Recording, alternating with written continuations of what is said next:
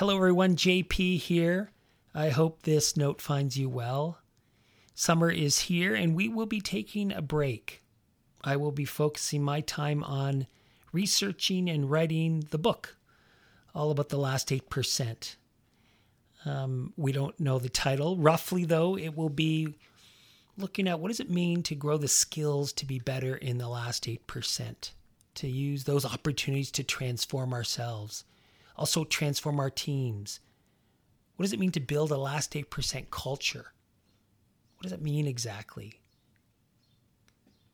In the meantime, we have chosen some favorite episodes from past seasons for your listening enjoyment. And because we want you to keep moving and listening. Why? Well, we know that mood follows movement. And so we have over one hundred forty-five different episodes. Go back, listen to various ones, listen to them again. It's great for the repetition because there's a lot of good content there, but more so it's about building these habits. Uh, if you're interested in finding out what your predictable default behavior is, that is, what do you do? What's your pattern when you face a last eight percent? Go to the show notes. You can take our quiz. Um, but most of all, you know, feel free to join our Facebook group and share everything with other folks. But most of all, have a wonderful summer, and we'll, we will see you back real soon. Thanks so much.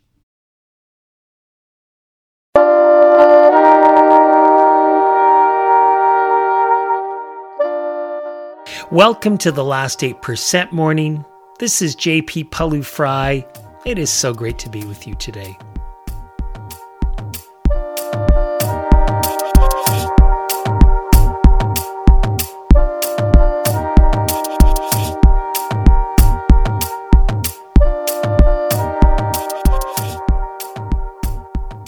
In today's episode, you work or lead a team, and you want that team to thrive. You want to create great products, have a big impact, make a big difference for the people you serve. But you're struggling. The team is not performing as well as it could be, and you're wondering why. What does it take to build a great team? In this episode, we explore some of the differences between great teams and average teams. Excited to be here? I certainly am. Let's walk.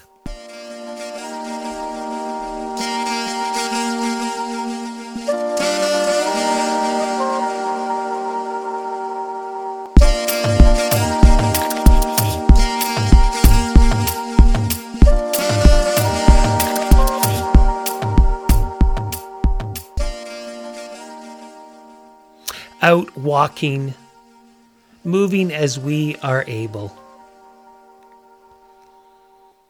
Feel your feet on the ground. Feel your belly rise and fall. And just see if you can let go of whatever you were doing or thinking or planning. And just let that be and just come into this moment.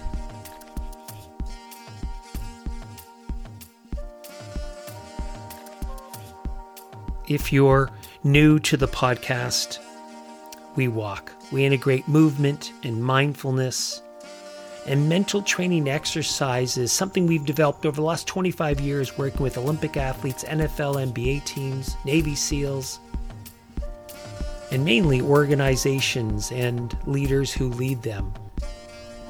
Building this habit, this way to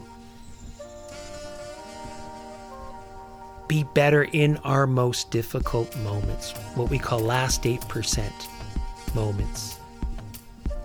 So it's so great to be with you today. And let's start just by feeling again our feet on the ground, feeling our belly rise and fall.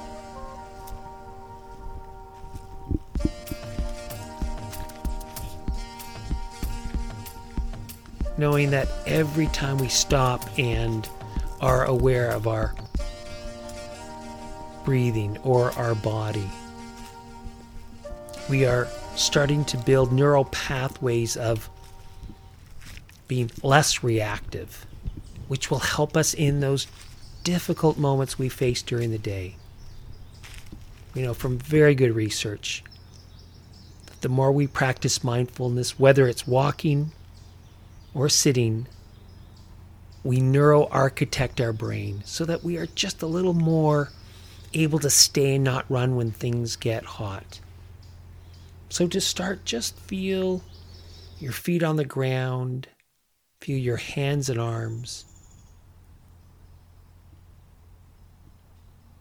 feel your head and neck.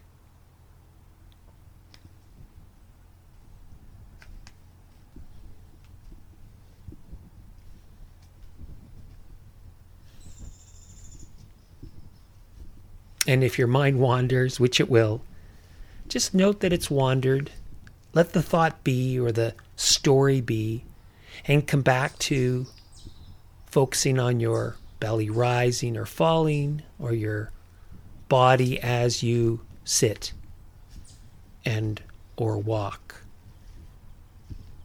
and move. What we know is that every time that we go through that cycle of intentionally watching our breath or our body, and then our mind wanders, and then we notice that our mind has wandered and we bring it back. That cycle is actually what builds neural pathways more than anything else. So as you're doing this practice, and if you get frustrated that you can't stay focused on whatever it is that I'm suggesting you stay focused on, see if you can change your view. Mindfulness is not about being able to stay fully focused and concentrated. It, it's actually more about, can we be aware when our mind wanders, let it go, come back, because that's what drives this neural pathway development. So now feel your upper back and your mid back and your lower back.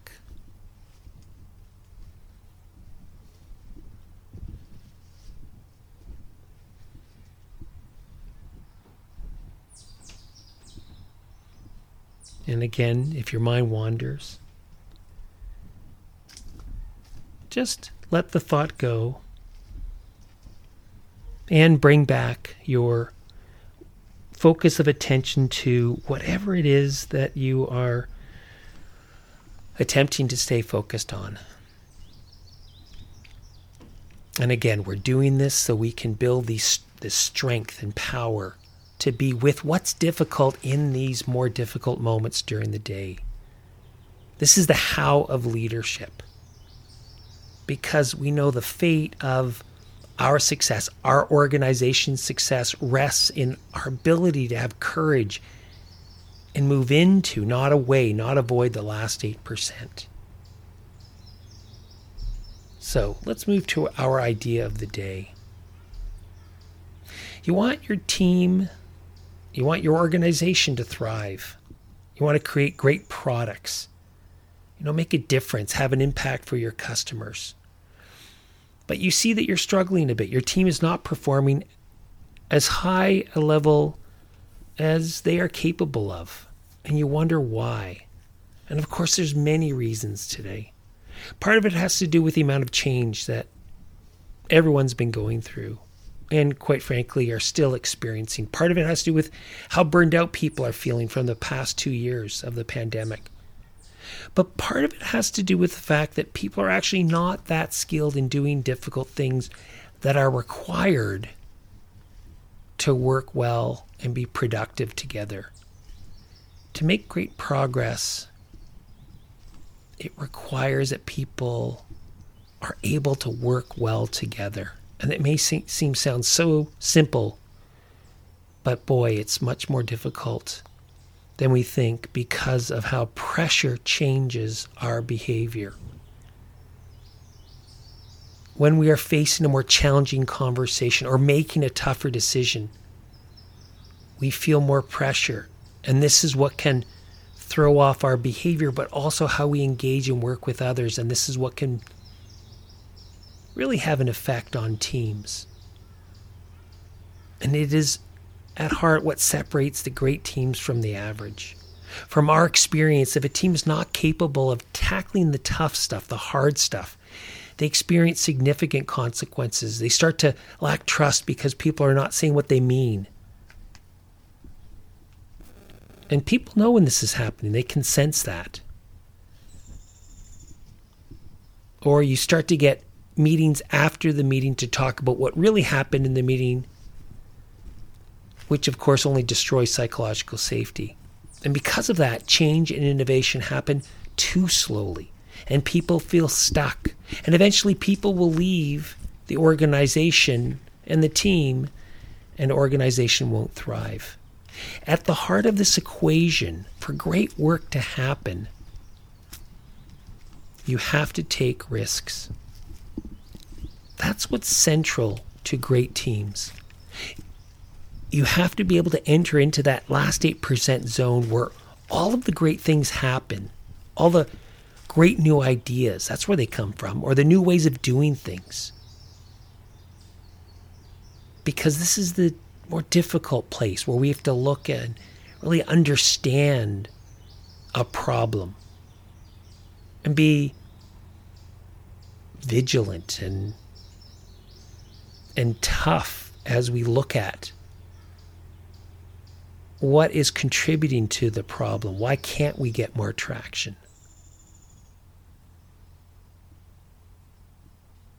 The truth is, you can't stay in the harbor if you're going to do great work as a team. And I've done some work, not a little bit of work, probably fifteen years of work with the U S Navy, and there's a great saying at the Navy, which is that ships are safe in the harbor, but that's not what ships are for, right? We need to get out of the harbor where, yes, there's more risk, but there's also more reward. And in this day and age, I think the harbor is the old ways that we were working, and it doesn't work anymore. The old way of staying in the harbor is far too slow. The old way of staying in the harbor, we take far too few risks. And the old way doesn't lead to breakthroughs for our clients. And on top of that, if things don't change, good people start to leave. Because the calculus has changed in most organizations where there are more good jobs than great people. And so the best and brightest will head to greener pastures where they can make a difference, where they are set up for success, where the conditions will not burn them out, where they feel part of a great team doing important work. And the irony is that at the same time that people are working hard and feeling the cost of burnout, they are not making the progress they are capable of, capable of because they are avoiding the really tough conversations and tough decisions that occur in this zone, in the last eight percent. So how do we change the equation? Stand tall, look around, feel grateful. Just take a moment and feel your body, feel your toes and your heels. If the pandemic has changed anything, it is a realization that we can do great things only when we act more courageously. Courage is not about finding people and hiring people with higher I Q or more technical skills. That's not what moves the dial. Courage requires teams to be able to manage emotions because doing these tough things are hard on us, and we need to be able to be hardy and resilient. Ben Horowitz, a venture capitalist, said, you read these management books that say, these are the hard things about running a company. But those aren't really the hard things. The hard things are when you have to lay off half your company, or you have to fire your best friend, or you have to figure out a way not to go bankrupt. And I think he's absolutely correct. These are the decisions that are required if you want to build a strong team and do great work and build a great organization. And it requires the ability for people and teams to both learn how to manage their own emotions when they're facing these tough decisions and conversations, but also to be able to read and manage the emotional environment of the team so that people can feel safe to take these risks.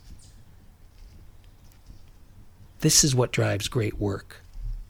This is what drives great products and a great culture that keeps best and brightest. But it will only happen if we are truly courageous.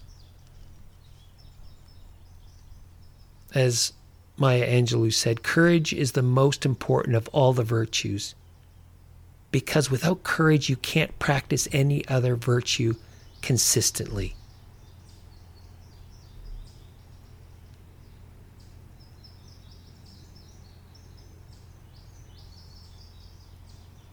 And so what does it look like to have this courage? Well, it means really looking at ourselves and assessing with candor, both as an individual and as a team, how are we operating? Is this serving ourselves?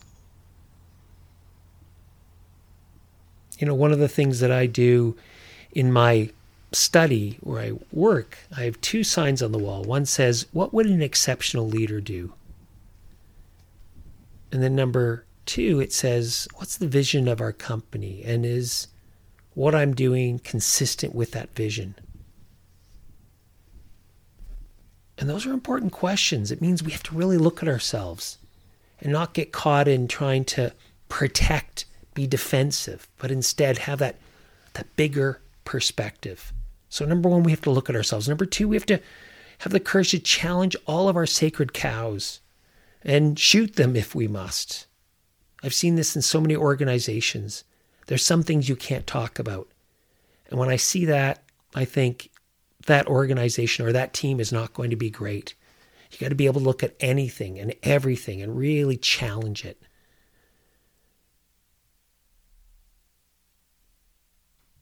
And then you also need to have the courage to continue to learn as fast as the world is changing. And the world is changing so fast. And it's not easy, right? This is when you enter into that last eight percent zone. And because it's not easy, that's why last eight percent is such a differentiator, because so few teams, so few people, so few, few organizations are willing to go there. But as you know, because you're a long-time listener, I hope you're a long-time listener, you're at least a one-time listener, but as I hope you are starting to find out, we actually can grow the skills of courage, of managing emotions, so we can enter into that last eight percent zone or area where it's not comfortable, but where truly great ideas and approaches come out of, and how we can really transform ourselves, our teams, our organizations.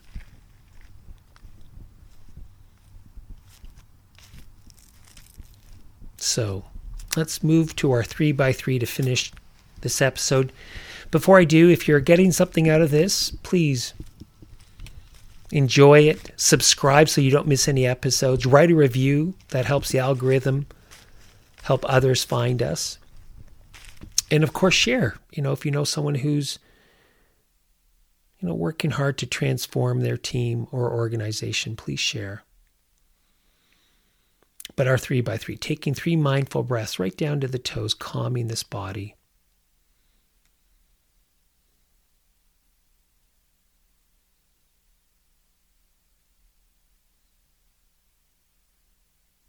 And now moving to gratitude.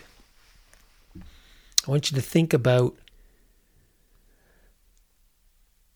somebody who was facing a challenge in your, your life, a friend, a teammate, and you helped them in some way. You showed up in a way that really made a difference for them. And now I want you to think about how that impacted them, what they felt, what emotions did they experience because of how you showed up. What gratitude do they feel towards you? And just receive that gratitude. Think of that gratitude.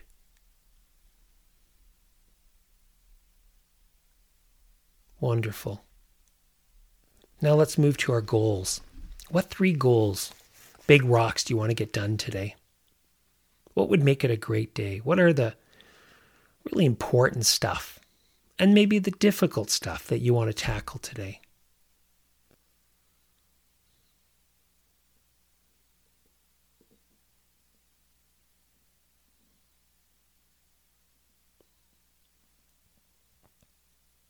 Fantastic.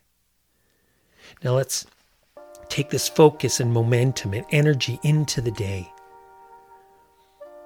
Let's show up as an exceptional leader, as an exceptional teammate, someone who is not afraid to do difficult things. Enter into that last eight percent zone. Anaïs Nin uh, has a great quote. She said, "Life shrinks or expands in proportion to one's courage." Life shrinks or expands in proportion to one's courage. Have a wonderful day.